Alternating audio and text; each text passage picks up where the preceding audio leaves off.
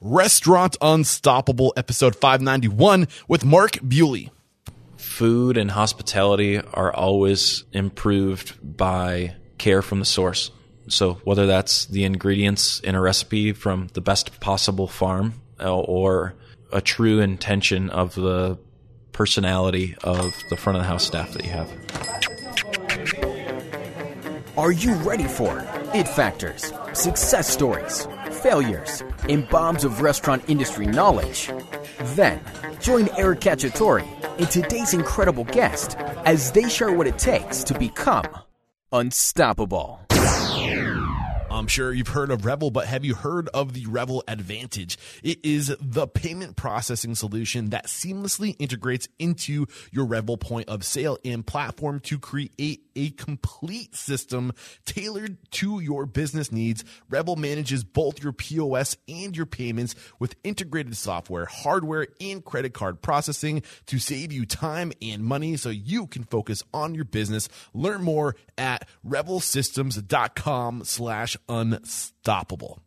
Here is a statistic for you 89% of all guests will research a restaurant online before dining out. So you've got to start thinking about how you can extend your in-house hospitality and attention to detail to the online world. Bento Box is a great place to start. They will develop a restaurant website that not only leaves lasting impressions with your guests, but also provides hospitality focused tools that are proven to drive revenue online and guests into your restaurant. Sign up today at get bento.com slash unstoppable and save up to $1,500 on initial setup for your new restaurant website. Get on it.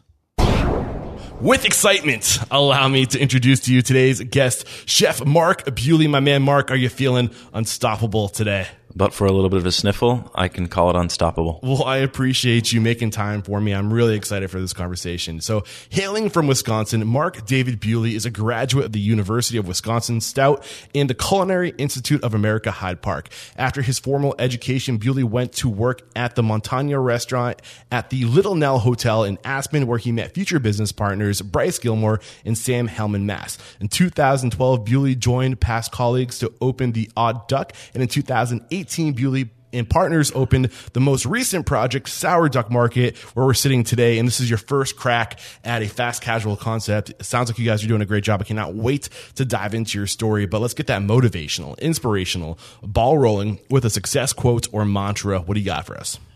Um, I think one of my favorite ones is your future depends on many things, but mostly on you. Ooh, your future depends on many things, but mostly on you. Uh, dive into that. How does it resonate with you? Um, I think personal responsibility is a big part of uh, what puts people on a path towards success and um, accepting every set of circumstances and uh, having that sort of man in the arena mentality with your current circumstance or the circumstance that will lead to your big shot. Um, and I think it's a, one of the best antidotes to um, excuses. Yes, man, it's like you were on the same wavelength because I was just thinking, like, so often we make excuses. We look at the outside world, right? What mm-hmm. what's happening to me for this not to happen? But really, usually it's it's that mentality that you have, uh, creating excuses for you not achieving your goals, right? Uh, that's kind of what I was thinking. Do you want to reflect on that? I, I mean, I think you hit the nail on the head. Um, one of my favorite writers is actually in Austin, pretty pretty local to Austin anyway. Um, Ryan Holiday, and he wrote a book called "The Obstacle Is the Way" that became sort of a viral book that made its way through the NFL, through the NBA, through a whole bunch of different competitive arenas, and that was based on Stoic philosophy and understanding that with every obstacle is an opportunity, um, and think anybody that's in the restaurant industry already understands that there will be an insurmountable, seemingly so, amount of obstacles on the daily basis. And the actual act of being a restaurateur is just knocking those off one at a time, stabbing tickets. Yeah, especially if you're one of these people in the industry, which I hope, I wish I want more people to be, uh, the people that take quality over quantity. And most every time when you take the quality approach, it's going the through the obstacle, right, the hard way. Uh, quality isn't easy, uh, but quality, I think, think is the long game, right? It, it's that that reputation, the the legacy. That's the kind of stuff that comes when I think of quality. Absolutely. Yeah. Um, I I agree with the the I mean, you're bringing up all my favorite books right now. When you're talking about quality, I'm like, the, the Zen and art of motorcycle maintenance is whizzing through my head. um, and just like being in the moment of any service or any plate or any conversation that you're having with the guests and just like em- embracing that moment and trying to, um, squeeze the nectar out of it. Nice, dude. Great way to get this thing started. So bring us to where it started for you. Uh, I saw that you went to uh, the University of Wisconsin and you were majoring in basically hospitality management. Yep. Um, did, so at this point, you must have known that you wanted this to be your path. Why? When did it really start? I think, I mean, my love for cooking started, you know, six or seven years old. I, my, my aunt gave me a cookbook that was a cookbook for kids when it was either my, my sixth or seventh birthday. And I started kind of knocking off recipes one at a time out of that book just because I had um, a love for eating a lot of the things that my mom would cook, and um, I just in general have a super inquisitive mind. So you were attracted to food. Why did you decide to focus on the business side of hospitality?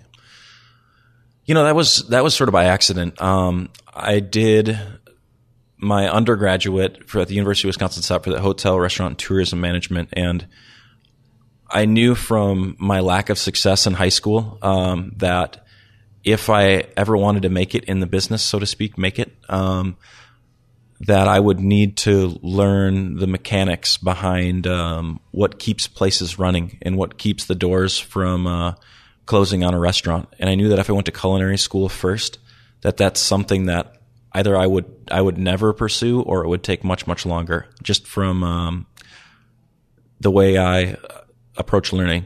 Yeah. So one thing I'm curious about, and it's something that I see really often with people in this industry uh, that we tend to do really bad in like high school. but when we get to our like our, our lives, our, our, careers, we we excel. Why do you think that is? I think um, engagement is probably the number one word that uh, comes to mind when when um, you're talking about success or lack of success in high school, and then you know I went from a 2.1 GPA graduating in the bottom half of my class and constantly getting phone calls home to my parents about behavioral stuff in high school to every semester I was at undergrad being on the dean's list and graduating number two in the class at CIA. It was uh, a complete 180. And it was. So what clicked? What was different? The subject matter was interesting to me. Mm. And, um, you know, I started to experience, you know, that quality that you're talking about of on the daily basis. I was learning stuff that I found fascinating, and um, I actually ended up participating in an engagement uh, education study that was done at the University of Wisconsin Stout by one of my professors because they like saw I was so into it in um, in school. I mean, that went down to the accounting classes, the restaurant accounting classes. I was into it. The restaurant law classes, I was like fascinated um, to see how you know, to take the top off the restaurant and see uh, how the gears ran inside was just kind of mind blowing to me. So usually during these interviews, I kind of uh, fast forward through the educational portion or like reflecting back at the education. But it sounds like you really took the most, or you made the most out of your your culinary education. Uh, one of the few people that really do, in my opinion. I think a lot of people go and they kind of get distracted by being young, and you know, like a lot, a lot of us do in college, and they mm-hmm. don't make the most of their their formal education in culinary. But you seem like you're one of these people. Maybe it's because you went when you were a little bit older. Do you think that probably played into it? I think that definitely played into it. The program that I went to at the CIA was called the ACE program, Advanced Career Experience. Is what that one stands for.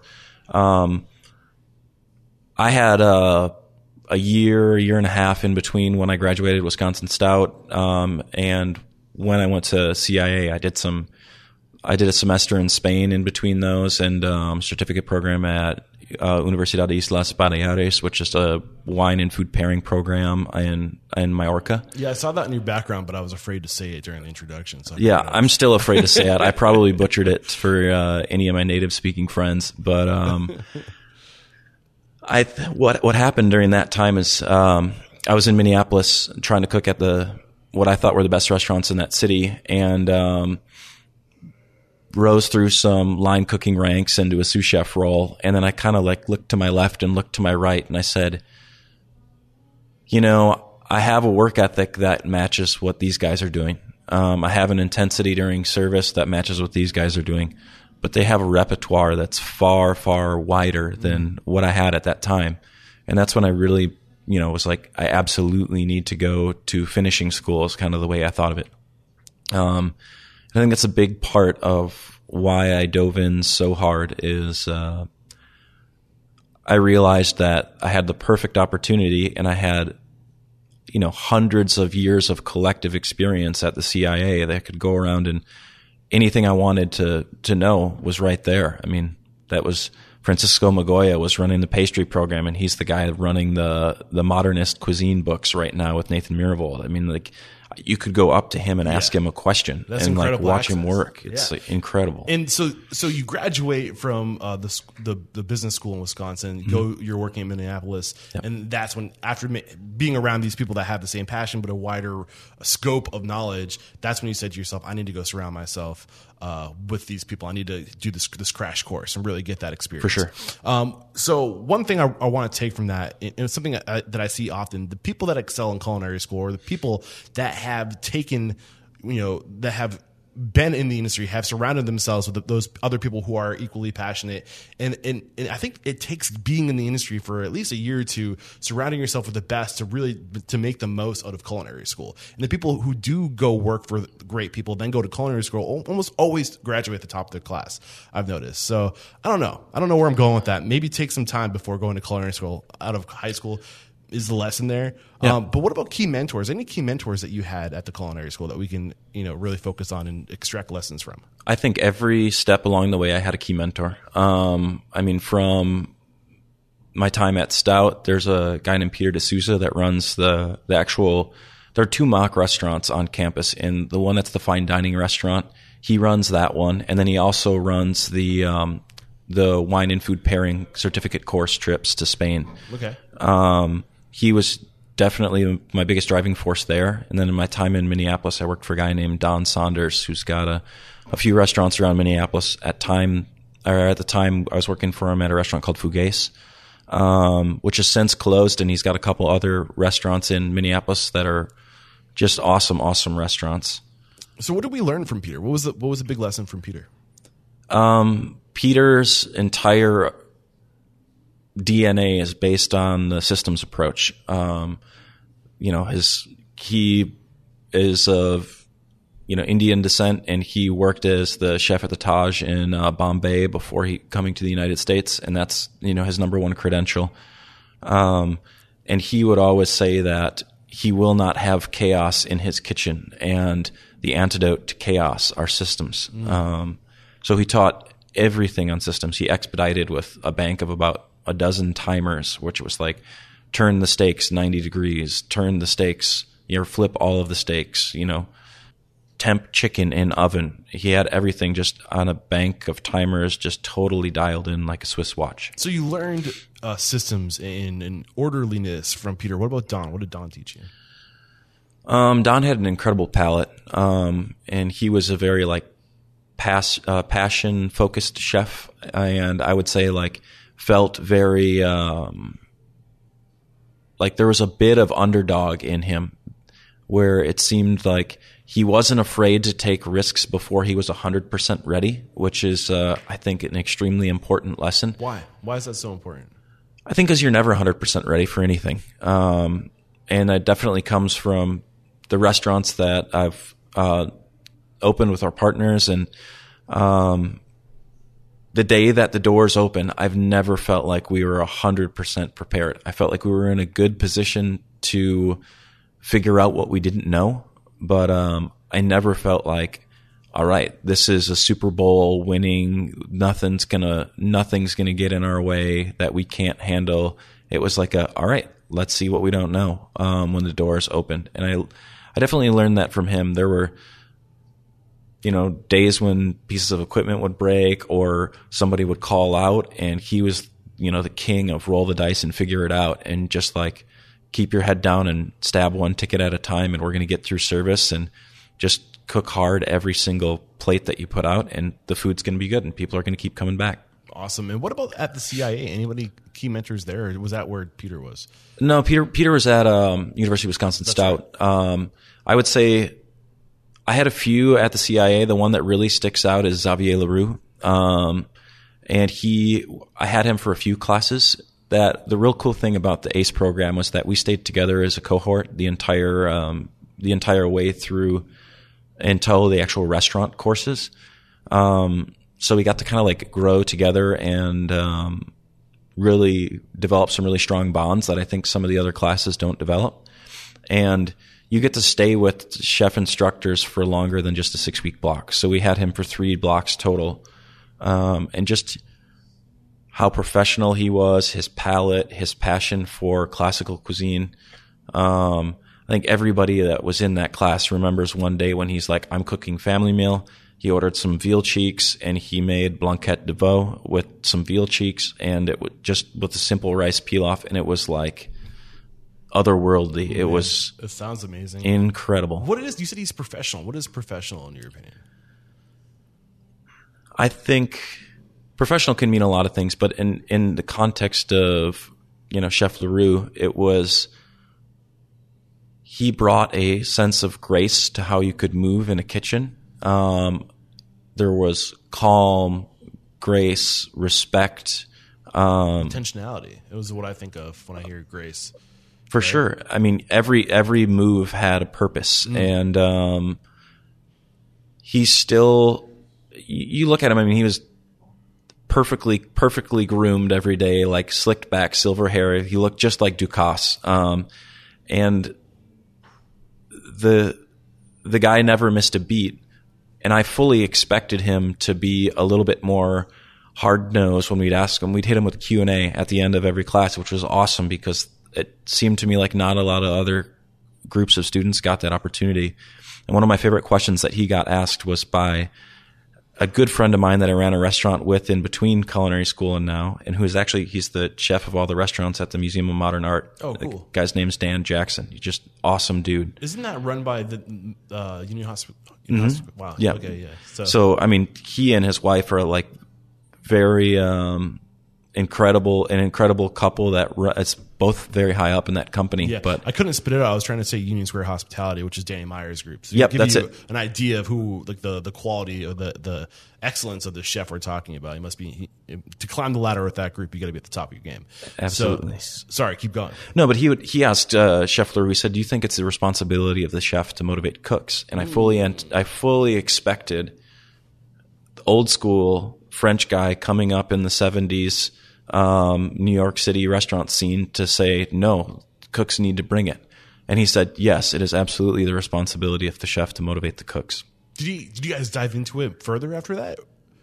Like, we, I mean, he, he got hit with, uh, the counterpoints and points. And, you know, I think you, in any field, if you, if you have somebody walk in off the street motivated internally, you need to like thank your lucky stars and yeah. take that as the exception. Um, and the human work is always the hard work in this industry. Um, so to hear it from somebody that had that much authority made it like an irrevocable truth. Nobody, nobody along the path since, um, who would doubt what he said would have any credibility with me after after hearing a guy like that say that and the thing that he said was that the chef is responsible for motivating the crew, the, the team. Yes. Awesome. Um, man, I, am tempted to go deeper into that. So, uh, when when you guys started having this back and forth, what was his rationale? Do you remember the conversation that well? I I don't remember a whole bunch more or that much more detail after that. I just um, it was just more about the sentiment and um, about the the quality of the experience of the diner ultimately being the responsibility of the leadership. Okay. Um, and I think all of that is so intertwined that um, it gets a little easier to draw that conclusion that if you have cooks that aren't motivated, and especially in in cities that have um, a more challenging labor market, there's not a revolving door of well trained cooks in every city. I mean, perhaps in New York City at the time when he had uh, when he was the chef at uh, Le Perigord, but I'm making a note this- on how how to uh, motivate your team because I feel like that's a going to be a huge takeaway. But I want to come back to that when you're in the leadership role. For sure. uh, it makes sense to kind of maybe talking about uh, your role at, at, at Odd Duck and how that played a role, uh, being knowing that you're responsible for for motivating your team. So you guys, you you end up going out to Aspen with your future business partners. I know you all got there kind of separately. Yes. right. Um, is there anything that's worth kind of hovering over before moving to that point where you, you come together with your business partners? Um, I think the the motivation for Bryce and I was literally I think we read the identical article in um, Gourmet magazine had like the top ten farm to table restaurants um, in the nation, and I've always had an interest in agriculture coming from rural Wisconsin. Um, I read that article, and there were there was actually the Little Nell and then Blackberry Farms, both of which I ended up working at. Uh, that really piqued my interest from that article. Uh, Aspen, I grew up skiing, so I was all about that as a locale for my first job out of culinary school. Um, and I kind of established that I didn't want to work in New York City. Uh, in the amount of staging I was doing during culinary school, there was trying to find the team where there felt like cohesion and like everybody was working towards a common goal was a little bit more challenging than I had wished in New York City.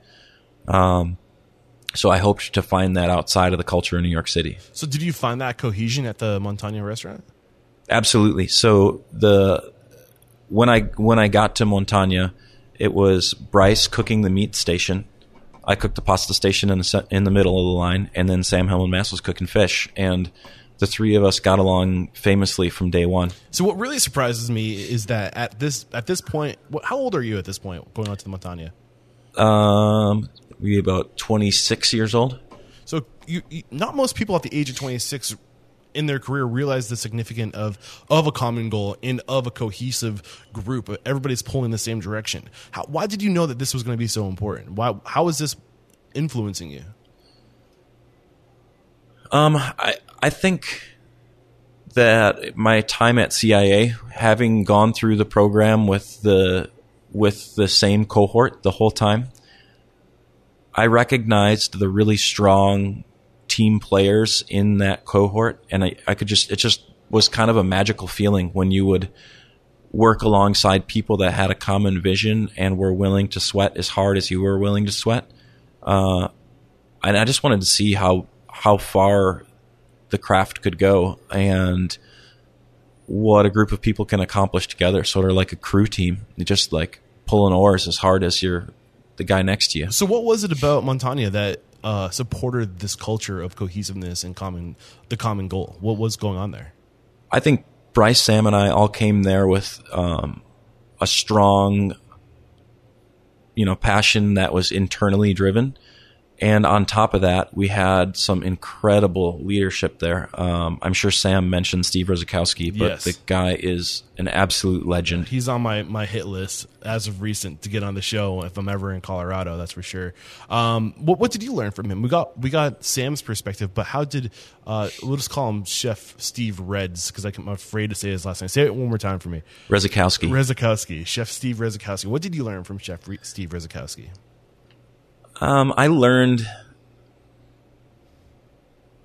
I mean, I, I don't even know where to start, but the, on top of his actual leadership skills, he was as talented of a cook on every station in the in any restaurant I've ever seen him work in as anybody in any building he's ever been in. So it's um, he had that intentionality, that grace that we're talking about. He had a toughness about him and unflappable focus in terms of it could be the absolute most chaotic service ever. Um, which my most chaotic service I've ever worked was at that restaurant, and he was the executive sous chef of the hotel, and there's more than one restaurant in the hotel, and he had to step in and bump off other expediters, and all the other, you know, Egyptian cotton, you know, fresh pressed jacket, you know, shiny shoe chefs in the in the company like stood back and watched him. And it was just like he was a step above everybody else in terms of performance. And he was a super nice guy at the same time. And he would push you but he also knew when circumstances got outside of outside of an individual's control. He knew when to push and he knew when to give a little slack in the reins. Um, he wasn't afraid to take off that shiny chef's jacket and um, hop in the dish pit at the end of the night, which uh, super motivating just because he respected everybody that he worked with so much in terms of you know dishwashers, all the cooks, the interns, the the maintenance people, um, yeah, and just oozed integrity. Man, like I have so many questions bottling up. You just you keep on bringing such amazing attributes to the surface. Like, which one do I focus on? Uh, if you could, you know, thinking back about who he was and how he influenced you today, how are you different today because of his influence? What was the biggest way he influenced you? The biggest way he influenced me is anytime that I feel like uh, I don't have uh, enough wind in my sails for the day, I just kind of like think back to to Steve and how he would push through, and to be like, man, if he were here right now and could see me, would I be proud or would I be like embarrassed mm. um, of my performance on that day? Yeah. I think the thing that I I drew from your your description of him was his willingness to do to do the, the shitty work, right? To, to, to, be somebody who has climbed the, the highest rank, but also somebody who's willing to take uh, and to get dirty in the, the sink and to to show the people that he's willing, not just to say he's willing, right? Uh, your actions speak way longer or way louder than your, your words. And then the other part of that is uh, just people, you know, the, the level of give a shit and care he had for his people, I think is the other variable I got there, which, I mean, that is the gold. Uh, Absolutely. Um, I think in, in, terms of how much he cared for his people, one of my favorite Steve stories is that uh, there was a one of the ranges in the um, banquet kitchen at the hotel was the pilot light was having some issues where the pilot light would light and then the gas flow would be relatively unregulated until it hit with a big flash. And he, Steve was, you know, on the maintenance department trying to get them to fix this. And, um, they were like, yeah, we're going to fix it. Yeah, we're going to fix it. They kept putting it off and he was just on them about it. And then one of the, one of the interns went to light that oven and she got you know, it flared really hard in her face and it like singed her hair and burned her.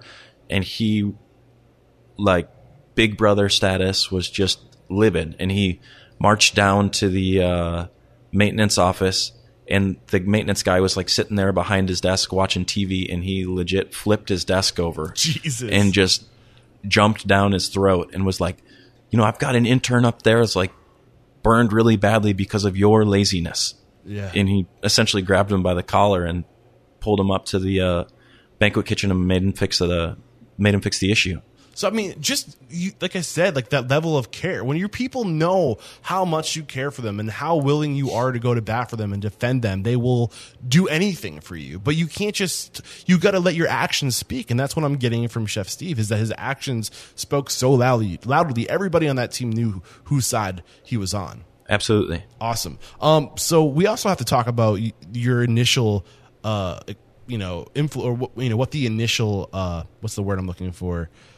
this, this is where you met your future business partners. So yes. how did they first influence you? What was the initial reaction to working with these guys? What was it about them that you respected so much that you were willing to come to Austin later on down the, the line to, to partner with them? Well, I think, um, Bryce and Sam are like totally juxtaposed into how you first perceive them. Sam's extremely articulate, like really um, go getter, kind of can can be a little bulldogish in the business world, which is which is excellent for him. And Bryce is extremely stoic um, and has that sort of same unflappable quality that Steve had. Uh, I, mean, I mean, I remember we changed the entire menu, and it was the day before we were going to open for the season at Montagna and I was running a little bit behind on my prep, and Sam seemed pretty frantic, running around the kitchen getting his stuff done, but he was getting it done. And Bryce was totally done with all the production he was supposed to do, and he had the lead station on the line, and he never seemed like he was moving that fast, but he was just so deliberate in everything that he did, and just you know walked over and took a look at my list and just grabbed a couple things off my list and very calmly just did it. Uh, you know, he's he's the guy you never want to play cards against because you have no idea what his hand says. but at the same time, like you know, just uh, that that again, your actions speak way louder than anything you could say, right? And he didn't have to be asked for, you know, you didn't have to ask him for help. He just came over, he he took care of his stuff, and now he's taking care of the team. And those things, they they have such an impact. I mean, just the little things that you can do have such an impact later on in life, and just carry your your reputation so far. Um, I mean, I think like my I look at like Sam, Bryce, and I, and like if you stack the three of us together, we're like the Transformers version of Steve. Like, like Sam has business acumen and like you know that push, and um, I have like the curiosity and you know sort of deep will to like really inspire the cooks, and Bryce has the just absolutely unshakable cooking chops and unflappable demeanor. So. Um, I think what I took out of that is if I couldn't be Steve or match him, I wanted to surround myself with people that could collectively meet his equal. Mm that's a huge lesson right there. Uh, I think that the the food and beverage industry, and this, I must sound like a broken record now. Anybody that listens to the show knows what I'm about to say. Is I don't think you can do it alone anymore. Uh, to be able to compete at the top level, unless you are a freak of nature, and there's not that many of us, we live in such a competitive market right now. Like, how are you going to be good at everything? You, you have to surround yourself with people that make up for your weaknesses, your shortcomings. Uh, and it sounds like that's kind of the approach you guys, the three of you, took when opening, or the three of you. There's five of you total, five partners. Yep. Right? So for for the opening Odd Duck, there were five of us. Um, it's Jason James, the front of the house um, general manager, and he's a partner in Sour Duck as well. He actually um, met Bryce, and Bryce's Bryce's dad owns restaurants all throughout Austin as well. He has Jack yeah. Allen's Kitchen and Salt Traders, and um, Jason was working as a bartender at um, Jack Allen's Kitchen. Gotcha. Ended up being a front of the house guy at Barley Swine when Bryce opened Barley Swine and um, grew into the management role. He was noticing that there wasn't really anybody there to like lead the front of the house team because it was such a small restaurant, and he started to morph and grow into that person. So we aren't touching on one key variable of your career, and that's that you went to go open a restaurant for a couple years in between. Uh, the Montagna and coming out to Austin. Mm-hmm. Uh, anything worth mentioning there? Any big lessons from that experience, uh, pros or cons from that experience? Um, I mean, I definitely had, I had a great time doing it. I learned a ton. Um, we opened a restaurant in Aspen called BB's Kitchen, and um, I took the lead chef role there, and I got to hire basically whoever I wanted, and had a I had a big staffing budget because the the guy who opened it was very wealthy from the um, real estate industry and um, was looking to open a restaurant to have as a passion project. And uh, I got to hire actually two of my two of my best mates from culinary school. That was Dan Jackson was one of them as a sous chef, and then Todd Webb was the other guy who's um, running the JW Marriott in um, northern Michigan right now as the other sous chef. And the three of us actually room, were roommates and opening a restaurant together. Wow. So we got to bond, you know, super super deep in every way that you can bond um, over that experience. This is really your first role as like a, a the leader. I mean, For you sure. had probably a leadership responsibility at Montagna because you were. I'm sure there were cooks under you, under you at your time there, but this is what you're the executive chef. This is the first executive chef role you've had, sure. right? Yeah. So, what was that transition like going from you know uh, high ranking to the leader? Um, I think the, the, biggest shock to my system for the transition was that I wasn't getting to cook as much. Mm. Um, it a lot of the admin duties took up a huge amount of my my waking life. Um, from scheduling to budgeting, we were using some software that's like laughable by today's standards. Um, that took a ton of manual input. Um, we had the bookkeeper that we had was having me code all the invoices out and separate line items for cost categories. So I was definitely grateful for my uh, degree from University of Wisconsin Stout. But um, I would say that was the biggest shock was like how much of a chef's job in the today's day uh, is about the admin, is about the business side of things. Do you think that's do you think that's a problem, or do you think that No, I don't think it's a problem because the finance is the fuel in the tank. You run out of money, you close the door, um, and you you need to be so aware of it. And it's it's like a really fun challenge for me. I, I got to go deeper here because you said something. And it's, an, it's a an analogy I use all the time. Is that the money isn't the engine; it's the fuel in the tank. What is the engine in your opinion? What is the driving force? What is the thing that makes everything work? I mean, I don't know if I'm asking this question right. The gas makes it work because we need the fuel, but you know what I'm saying. Like, what is the engine? What is the the, the powerhouse? I mean, the powerhouse is your business model. Um, you know, every every restaurant has a few documents that are like the holy grail, um, and you know, the menu, the schedule, prep sheets, um, and your business plan. Uh, just having a core identity that you know becomes the mantra. Um, if you if you don't have a mission statement from the from the word go. Yeah. I love it, man. Um, so anything we, why did you end up leaving? What was the reason for leaving? How many years were you there? Uh, I was there a year and a half. Um, the experience, running restaurants in Aspen is ex- is extremely challenging because of how seasonal the business is. Um, I think that was a big part of it. Another big part of it was I was limited quite a bit in from creativity perspective by what the ownership wanted. And that can be a great job for a whole bunch of different chefs but for me I was starting to realize that it wasn't a good fit in terms of creative expression. And then there was like that uh, you know all those little moments that you have in life where you realize that the universe is trying to tell you something.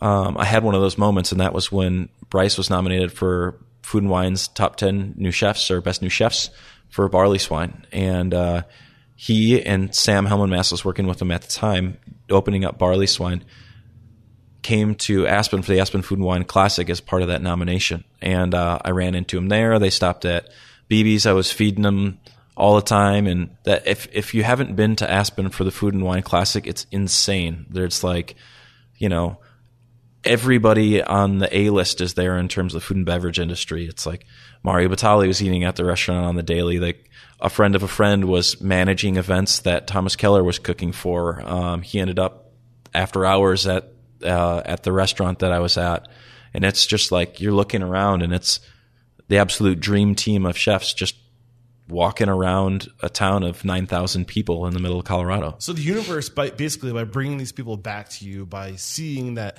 you know, by seeing the success, the success that Bryce is having, you're saying to yourself, I need to get back with these people that, that to that creative place uh, where I I could do what I do best, which is create. Is that kind of what was happening? I think that was a huge part of it. We definitely re- rekindled a friendship that was strong for when when Sam and Bryce left uh, Aspen, and um, not only did we rekindle a friendship, but it was like a reminder of even if you put together a really great team, the circumstance has to lend itself to to the right Vision. yeah, it's the right vision and expression. You, the culture, the culture of a city and business opportunities in a city have everything to do with like, will your vision be met with a warm reception? And I think you, you kind of mentioned it earlier, like the, the the engine is the mission, right? The and it sounds like maybe you were void. Uh, you had all the fuel in the world, right? All the Yeah. fuel you needed, but maybe the, the the mission, the vision wasn't your own. Is that kind of what was happening? with- Yeah, I think that was a big part of it. Um, also, I mean, the, the, the culture of Aspen, uh, the working class in Aspen, if you could call it that, is almost exclusively, you know, based around the tourism and ski industry and lives in subsidized housing or lives so far down valley that it's an hour plus bus ride in every day. They're incredible people in, in that industry and there are tight, tight bonds that, uh, you know, I hold on to to this day the clientele is one of the most challenging clientele that you can find on, on a planet in terms of how high expectations and demands are because it's the richest of the rich and that's who you serve every single day. Um, and that can get a little bit wearing. And you look around and you're like, man, I'm absolutely killing myself to run this restaurant, but a lot of the folks in the dining room aren't people who I'd want to have a beer with yeah, afterwards. This is, their, this is their expectation. This is their status quo. Like Yeah. they don't appreciate what's going on. It's almost a little disjointed, right? From absolutely. yeah. Awesome, man. Um, I almost, I'm so into this conversation. I almost took, uh, I almost forgot to take a break to thank our sponsors. Uh, we'll do that and then we'll come back to talk about what it was like opening the Odd Duck with these partners. So this probably does not come as a surprise to you, but as you can imagine, I look at a lot of restaurant websites because I'm constantly researching my next guest, successful restaurateurs, and you'd be surprised how many of those people have bento box websites. I mean, I almost know instantly when looking at these websites because they're always so stunning and they always check every box, everything that a good restaurant website should have these websites have them and it's because they're going to bento box to get the work done. And not only will bento box leave a lasting impression with your guests but bento box websites come with hospitality focused tools that are proven to drive revenue online. With bento box you can easily update menus promote events share press sell gift cards take catering orders and book private events directly from your website. Bento box puts you in control so you can focus on what matters most your restaurant. Bring your restaurant's hospitality online with bento box by signing up today at getbento.com slash unstoppable and save up to $1500 on initial setup for your new restaurant website we're back and i really want to dive into how you evolved at Odd Duck, coming on board, um, getting back with your old partners, your old colleagues. Uh, what was it like? Take us through that experience. Um, I mean, my time coming back to Odd Duck when I, right after the Food and Wine Classic, Sam Hellman Mass gave me a call and said that, hey, we're trying to do Odd Duck, the trailer, and turn it into a brick and mortar restaurant. Um, Bryce and I were talking, and we thought that you would be a, a great fit in terms of running the kitchen on the daily. Um, I thought about it really hard, and I think the only the only reason I didn't jump the second he a- offered was that I had a couple guys working with me that moved from other cities that I wanted to make sure were well taken care of on the way out. Um, if I did decide to go that direction, and once that decision was made, and you know they had secure exits um, to getting back to where they really needed to be, then uh, I was super stoked. I came down to Austin to visit. We can't just skim over that. We got to make an example of you because that that's such a key variable. I think people overlook the value of relationships in this industry, and especially as an executive chef, chef, you have a responsibility. These people are coming not necessarily to work for them this this restaurant, the BBs, right? Yep. Uh, they're coming because of the the man or the woman that's behind that restaurant, right? The the mentorship they kn- they know they're going to get. You had a reputation at this point. They they're coming to maybe work for you. Maybe they came. Maybe you knew them and you you told them to come work for you, right? So when people come and work for you, they're, they're joining the restaurant because of you. You got to take care of them. You got to make sure they're going to an the next spot. You got to make sure your people are secure before you just jump ship. And I think that's a huge lesson because maybe too often some people say, "Well, not my problem anymore. Like I'm off to the next Right. thing." So just, I just want to make it an example of you there. That's definitely worth. Yeah, thank you very much. I mean, two surface. two of the guys I was trying to make sure I got uh, got caretaken of them um, were Dan Jackson and Todd Webb, the two sous chefs that I had. Um, I also went to culinary school with those guys, and I just wanted to. They gave up a they gave up a lot moving to Aspen with a lot of unknown, and uh, I mean Dan was in a long distance relationship to his now to his now wife, and um, I wanted to do whatever I could to make sure that he landed softly on his feet wherever he went. He ended up back in New York City working for Danny Meyer again, and is still there to this day. Uh, and Todd, he's originally from Michigan, ended up back in Michigan, and now he's running the JW Marriott. Awesome. Uh, definitely worth going deeper into that. Thank you. So bringing it back to you're in Austin, Odd Duck. What was that process like being a part of this team? Um, the process was frustrating in the beginning because uh, we had a, the original piece of real estate that we had selected ended up falling through. So I had about a six month hiatus of when we thought we were going to start development to whether to where it was like actually meaningful for me to be down there. So I uh, left BB's kitchen and um, in anticipation of moving to Austin and had the real estate fall through.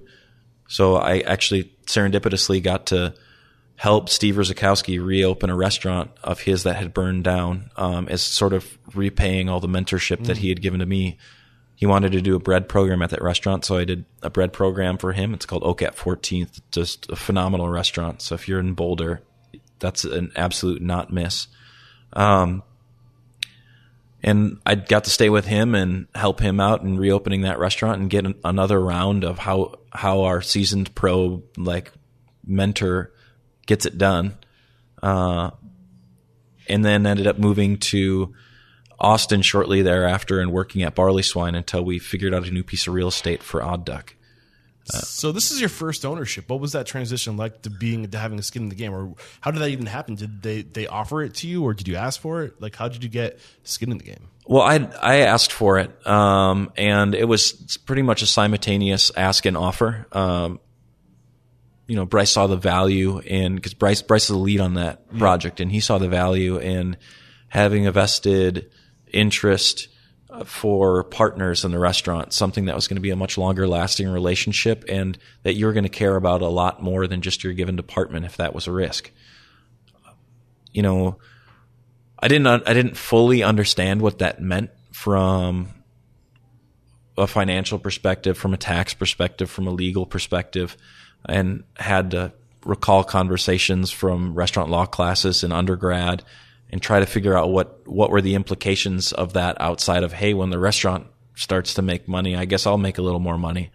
Um, I knew that there were going to be some additional risks in terms of personal guarantor for some loans or you know putting together the pool of investors and then writing a company agreement together there was there was some stuff that felt a lot more grown up than anything I'd done to that point So what's that that transition like? Well, first going into this project with uh, previous colleagues, now business partners, uh, not losing that sense of the kinship, the friendship, because you know you have this wedge that is the business potentially driving you apart. Uh, there's certain decisions that have to be made that not everybody is on board with. Like, what advice do you have for the person out there who has the had the uh, fortunate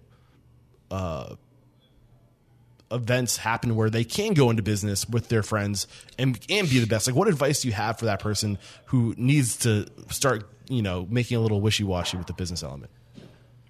I think you got to be totally wide open with your intentions from from the word go. Um, I also think that everybody needs to write a business plan and um, a company agreement together and understand the implications of it. Spend the legal money up front. You will never regret that. So we ended up with a 60 page company agreement and that came from the style of vested ownership that we wanted. We wanted to make sure that everybody involved in ownership had long term skin in the game. So we vested into our full sweat equity percentage over the course of five years. And there were certain events throughout that, um, throughout that contract that, that provided a little bit more of a, you know, step function growth. So like when the restaurant was 100% paid off for investors, then everybody made a step up to basically two thirds vestment. So if it happened faster than five years, then you got a boost in your ownership vestment. Can you give us one specific element of this contract that we should replicate that you believe has protected you and not only your business interests but also your friendships over the time? Anything like specifically like a key word or like a, a type of uh, practice that you guys have put into uh, play in your contract? Well, I think that the thing that we've used most often is is honestly like the line that is we can basically amend any section of this company agreement with with um, you know unified agreement. What is unified agreement? So the fact we we unanimously vote um, to amend something in the company agreement, and that has happened. I mean, Why is that so important to have that that malleability? because you don't want to be beholden to a piece of paper over friendship. It's, um, you know, Sam left shortly after the restaurant was paid off to start Suerte, and um, we had a non-compete clause in in the company agreement that if we did it to the letter of the law, he would not been not have been able to open Suerte, and you know, we could look at each other and say, you know what, he should do this. He really wants to do it. Um, we don't want to stand in his way or have something like that. And so we were able to do away with that. There was flexibility in that agreement that allowed us to to forgive something that might have been unforeseen. Um, and it felt like, I mean, I, I'm so proud of the work that they're doing at Suerte and so happy for Sam. And he's a super close friend to this day. Um, and I think it's the flexibility of language like that and the understanding of others' intentions and what they, what they want to get out of their future and knowing that he's working towards this very similar goal in terms of, uh, trying to run a business that contributes to the culture of the city that has its day to day operations run with integrity. Um, so I I think there should be more of those in the world. Yeah, absolutely. Um, what were your biggest challenges uh, opening the Odd Duck? Anything that we can learn from just pulling it off? I think um, the biggest challenges are always human. So it was again finding you know, you, you go through all your, your stages of teamwork. So, you know, storming, norming, performing. And when you're in that storming stage of trying to, in as short order as possible, figure out what are the motivating factors for each individual, especially kind of working from the top down, saying, okay, the, we had a ridiculously talented pastry chef at that, at that restaurant. And she stayed with us for a few years there and she's gone on to do some incredible things. And figuring out like what she needed from us to remove obstacles and then how we could keep her as motivated as possible. She had she has like this deep, deep um, need for things to be as perfect as absolutely possible, and sometimes the business volume made that in, made that a real challenge um, to keep plating standards to to her to her same level. Um, that would in most cases be imperceivable to guests, but perceivable to her. So that was, I mean, that finding what is motivating to each person. You know, the pastry chef was one example. So how do you go? What's that process for you look like when you have somebody of extreme talent on your team who fits your culture to the T? How how do you approach that uh, process of keeping them inspired and motivated? I think it's constant check-ins. It's um, and then when your subconscious tells you like, "Hey, that seems like seems like Susie's having an off day," noting that, and then if the next day when you go around and you say hi to everybody and shake hands and see where everybody's at and check in and oh, Susie seems off today again. And having those conversations, if there's a pattern, as often but not more often than is needed. I think there's definitely a line there, but feeling out when people are a little bit off and bringing the conversation to a table in a, in a way that feels non-threatening and that feels just like in in uh, That was my next question. Like, once sharing. you identify that somebody's a little off, how do you approach them in a non-threatening way? What's your what's your advice for that? Um, I mean, I used to I used to think that you always needed two managers for this kind of stuff. I've since consulted some some people in HR, and they're like, no, that's a that's a myth. Like, have a one on one conversation. It depends on. There's a whole bunch of different strategies. One of Sam's favorite strategies is to take a walk to get out of the physical space.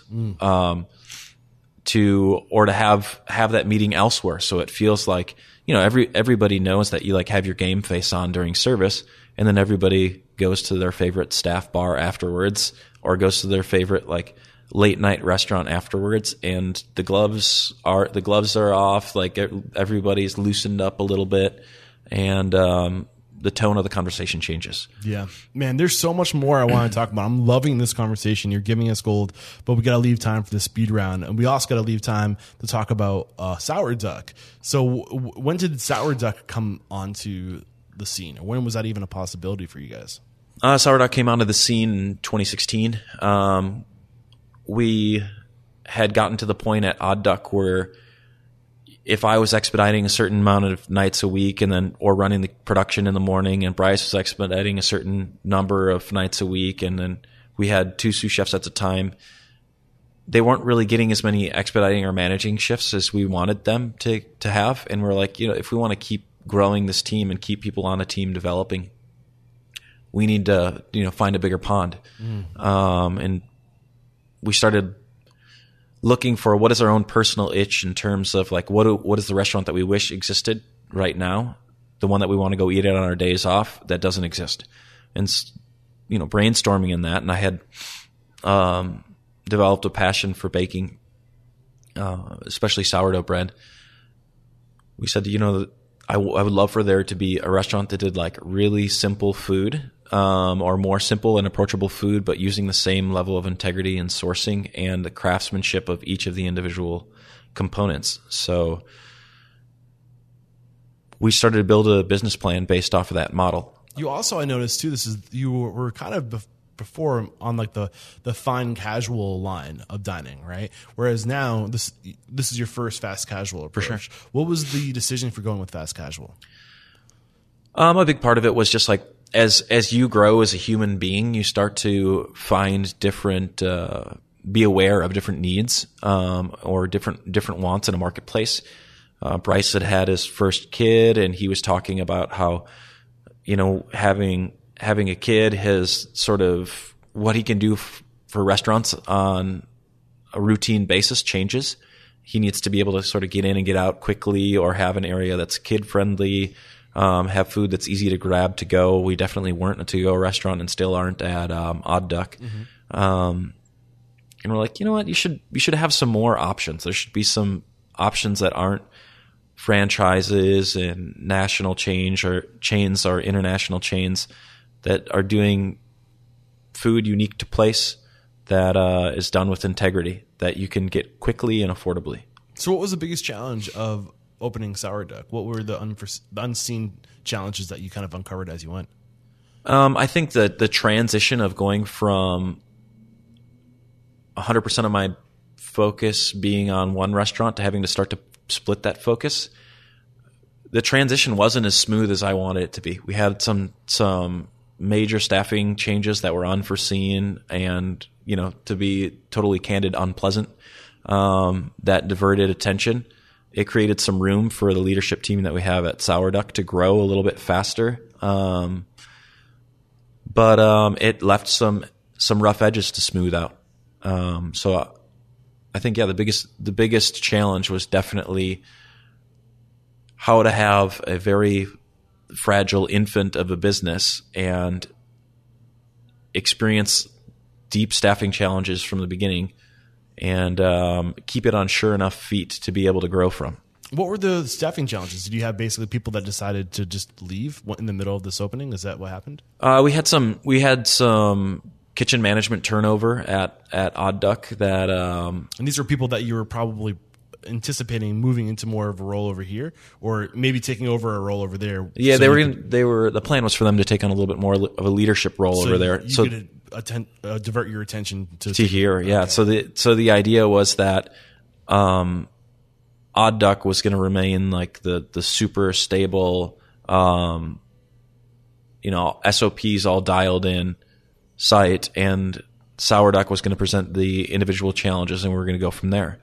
So um, the kind of the opposite happened, where the guy who's the chef de cuisine here at Sour Duck is a guy that we've worked with for a long time, and the sous, uh, sous chef here, same thing, guy that we brought over from Odd Duck. So we had enough of a enough of a working history where they could grab the ball and run with it and end up pretty darn close to where we wanted things to be from an opening.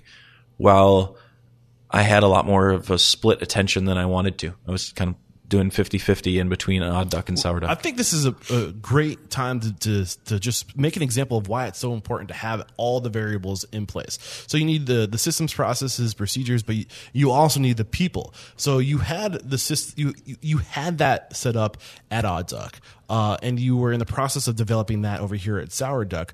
Uh, but since you had the SOPs in place, I kind of feel like it was easier for you to call an audible, uh, divert your attention back over to Odd Duck, where you could go and just work on the people aspect because you have the SOPs and and then you just had to groom those that next evolution, that next generation of leadership. But since the SOPs were already there, you could probably move them into those leadership roles much faster. And since you had the people element squared away with the the, the folks that you were opening Sour Duck with, they could focus on and on smoothing out the SOPs because you were forming those as you went.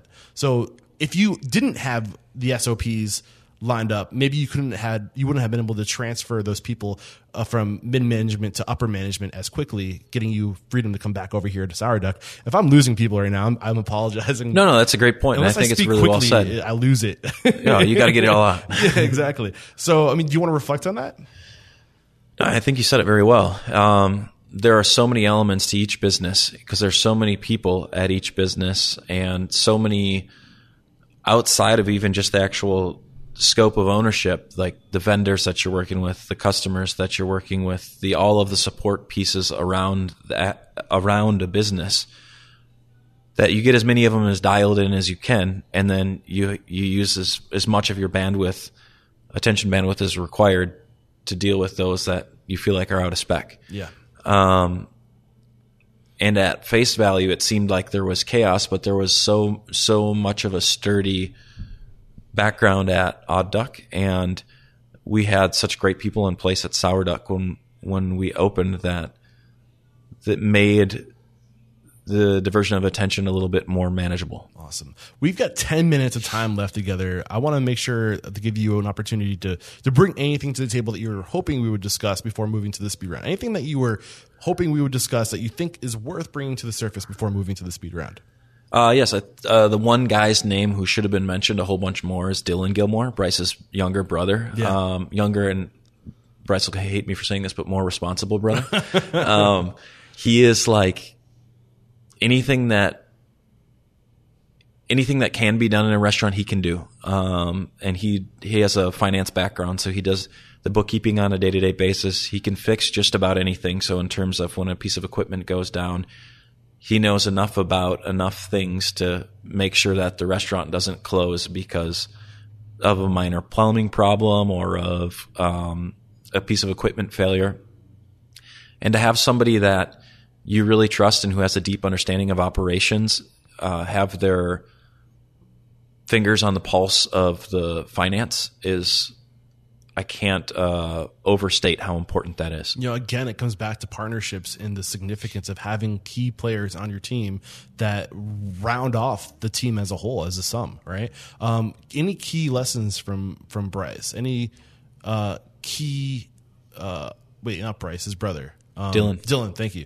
Any key lessons from Dylan uh, that specifically that you want to you know shine a light on him? You, you mentioned that he's a utility player. He he wears all these hats, but what's one other nugget we can we can steal from him? I think one nugget to steal from Dylan is is how calm he stays in all situations. He is, you know, I mean, the the analogy of the duck on the pond is a perfect analogy for him, where he's seemingly still, but the wheels are always turning, and he's thinking at things from surprising perspectives. Um, you know, pointing out nuance in things that, and he plays this sort of like understated guy, um, but he'll he'll come out with a detail about how a dish is garnished and he'll be thinking about it on a practical level of how the dish will eat when you need somebody to shake you from time to time and be like look dude it should be like flavor texture and then aesthetics in terms of the hierarchy of building a great dish and he'll be able to to point that out and Call you out on it. yeah, call you out on it. um, and I mean, he's in terms of an unshakable spirit. The guy has like a compass just pointed at at true north all the time. Awesome. We're going to take a quick break to thank our sponsors one more time. We'll be right back to bust out a true speed round.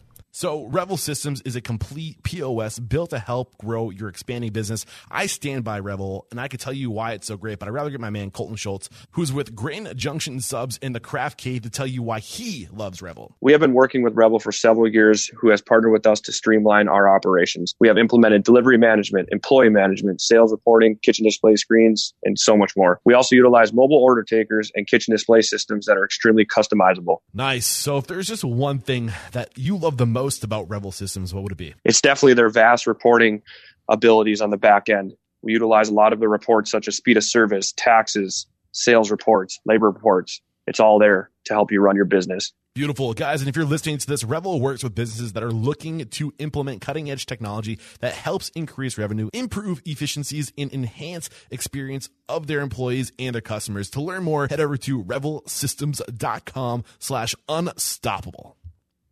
We're back, and the first question I have for you is: What is your it factor? A habit, a trait, a characteristic you believe most contributes to your success?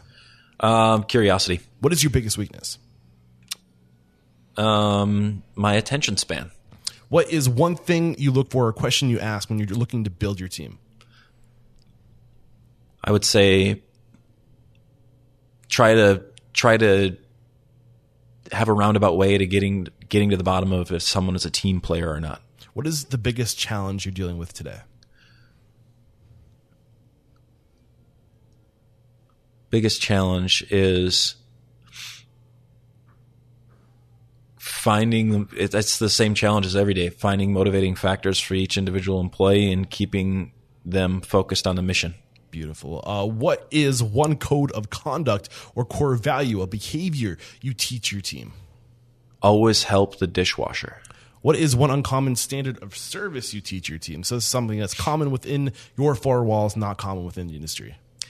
uh, i would say that service should extend in both directions outward to the guest and inward to the team um, and that the danny meyer quote is you're responsible for taking care of each other not just you Yes, I love this. Uh, what is one book that's a must read to make us a better person or restaurant operator?